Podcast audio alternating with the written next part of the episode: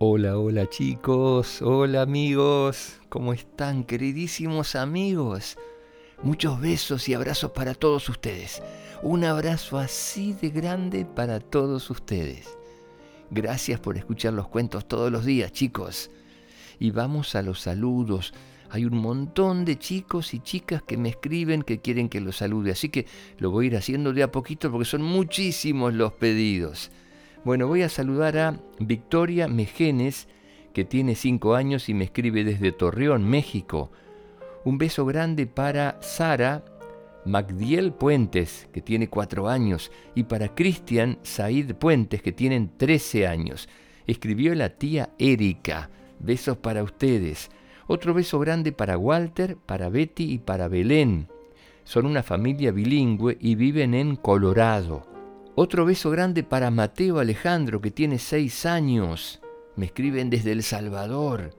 Beso grande para ti, Mateo. Otro beso para Daniel y para Joan. Me escriben desde Esparza, Costa Rica. Un beso grande para Juana y para Elena Sánchez. Juana tiene seis años y Elena tiene dos años. Otro beso para Isabel y para Manuel Torres son de Panamá y viven en Brasraim. Y finalmente, un beso grande para Ricardo, que tiene cinco años, escribió la mamá Miriam, son de Torreón, de México, así que un beso grande para todos ustedes. Les quiero recordar que el encuentro de Zoom del día 3 de julio está completo y estamos ya organizando un nuevo encuentro por Zoom para el día 10 de julio a las 3 de la tarde hora argentina. Para todos los chicos que quieran participar, ingresen a la página www.quesueñesconcolores.com, buscan una pestañita que dice actividades y allí se inscriben. Después les vamos a enviar el ID y la clave de acceso. Si no quieren entrar a la página pueden escribirme a actividades También me encuentran en las redes sociales, chicos, en Instagram que sueñes con colores. En Facebook, que sueñes con colores. Un duende amigo me ha contado que la mayoría de los chicos y de las chicas que escuchan los cuentos son muy ordenados, son prolijos, escuchan con mucha atención, pero que hay algunos chicos, muy poquitos por suerte, muy poquitos, que están muy distraídos, que son un poco desordenados con sus cosas, que les cuesta mucho concentrarse. Y yo quisiera que esos chicos escuchen atentamente la palabra del tío Jorge y que cuando van a escuchar un cuento concentren la atención en la historia, en la voz del tío Jorge. Pero para eso vamos a hacer un ejercicio dejamos todo lo que estamos haciendo,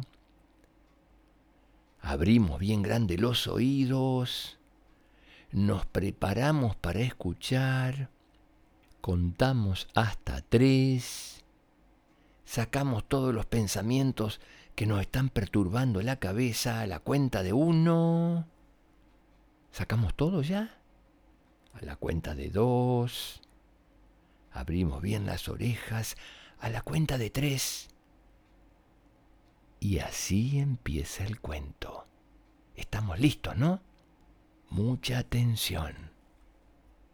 Ina era una niña delgada, bajita y muy, pero muy inquieta. Casi siempre estaba moviéndose, siempre estaba haciendo cosas y hablaba mucho y muy rápido. Ina tenía un gran corazón y muchas buenas ideas, era una niña muy buena y muy lista, pero a veces le costaba hacer amigos porque era muy inquieta. En el cole le costaba estar sentada en la silla y escuchar al profesor o a la profesora, aunque lo intentaba no siempre podía controlarse. Y tenía que hablar o moverse o mirar lo que hacía otro compañero. Cuando tenía un examen, le costaba pensar en el resultado de las preguntas. Con solo ver las primeras palabras creía saber la respuesta y tenía que responder. Además, a veces se distraía sin saber por qué. Y cuando se daba cuenta, no tenía tiempo para terminar los ejercicios o el examen. Y por eso, a pesar de haber estudiado y saberse las preguntas, Ina no siempre sacaba buenas notas. Los profes no paraban de retarla. Decían que era muy distraída y que nunca hacía caso a lo que le decían. En casa la cosa era igual o peor. Ina sacaba todos los juguetes, jugaba con muchas cosas y a veces tenía muchas ideas a la vez en su cabeza y pasaban muy rápido. Así, Ina se movía de un lado a otro, saltaba, corría, lanzaba cosas. Cuando estaba haciendo algo se le ocurría otra cosa que podía hacer. Y como todo esto era así, a Ina se le olvidaban muchas cosas. A veces rompía cosas.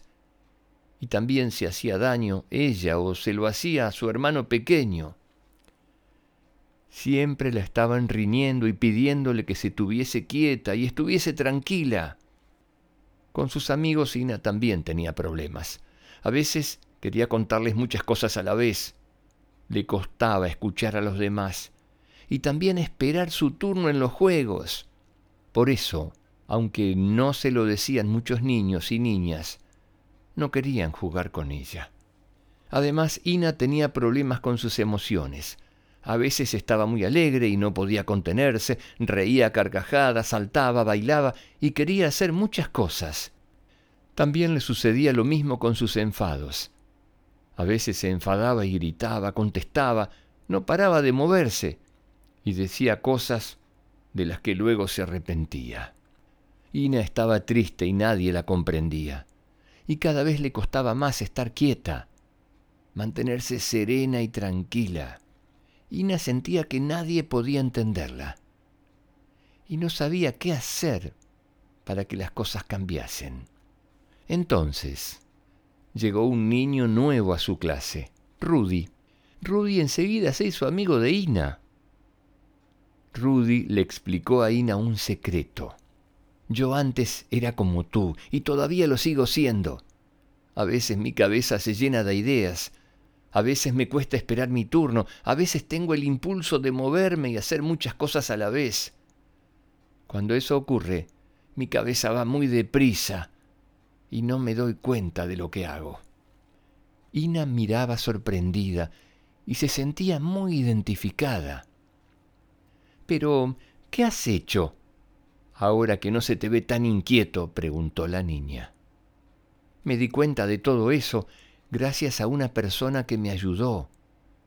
Se trata de conocer cómo reaccionás y aprender a controlarlo. Ahora, cuando tengo impulsos, me quedo quieto y cierro los ojos si puedo, cuento hasta veinte o treinta y observo lo que ocurre a mi alrededor y así puedo decidir. Al principio tienes que hacer un esfuerzo, pero poco a poco aprendes y lo haces casi sin darte cuenta. Yo puedo ayudarte. Y de esta manera, gracias a su amigo Ruti, Ina aprendió a conocer sus impulsos y aprendió a controlarlos. Al principio le costó bastante esfuerzo, pero poco a poco lo fue logrando. Y ahora vienen las preguntas como de todos los cuentos que hay preguntas al final. A ver qué niño y qué niña necesitan contar hasta 10, hasta 20 para tranquilizar su mente y su cabecita. Porque lo podemos ayudar a contar si lo necesitan. Así que si entre todos contamos, vamos a ayudar un poco más a los chicos que nos necesitan. Así que contamos entre todos a ver si pueden tranquilizar la cabecita a los chicos, los impulsos, los enojos. Contemos entre todos y los ayudamos, ¿sí? A ver. Uno, dos, tres, cuatro, cinco, seis, siete, ocho, nueve, diez, once, Espero que cada uno de ustedes siga contando. Si quiere hacerlo en voz alta, mejor. Así los escucho a todos. 12, 13, 14. Los escucho a todos, chicos, muy bien. 15, 16, 17, 18. Nos vamos tranquilizando, ¿no es cierto? Nos vamos tranquilizando de a poquito. 19, 20.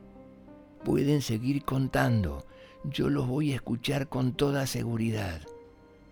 21, 22, 23. Hasta un próximo cuento, chicos. Que sueñen con colores.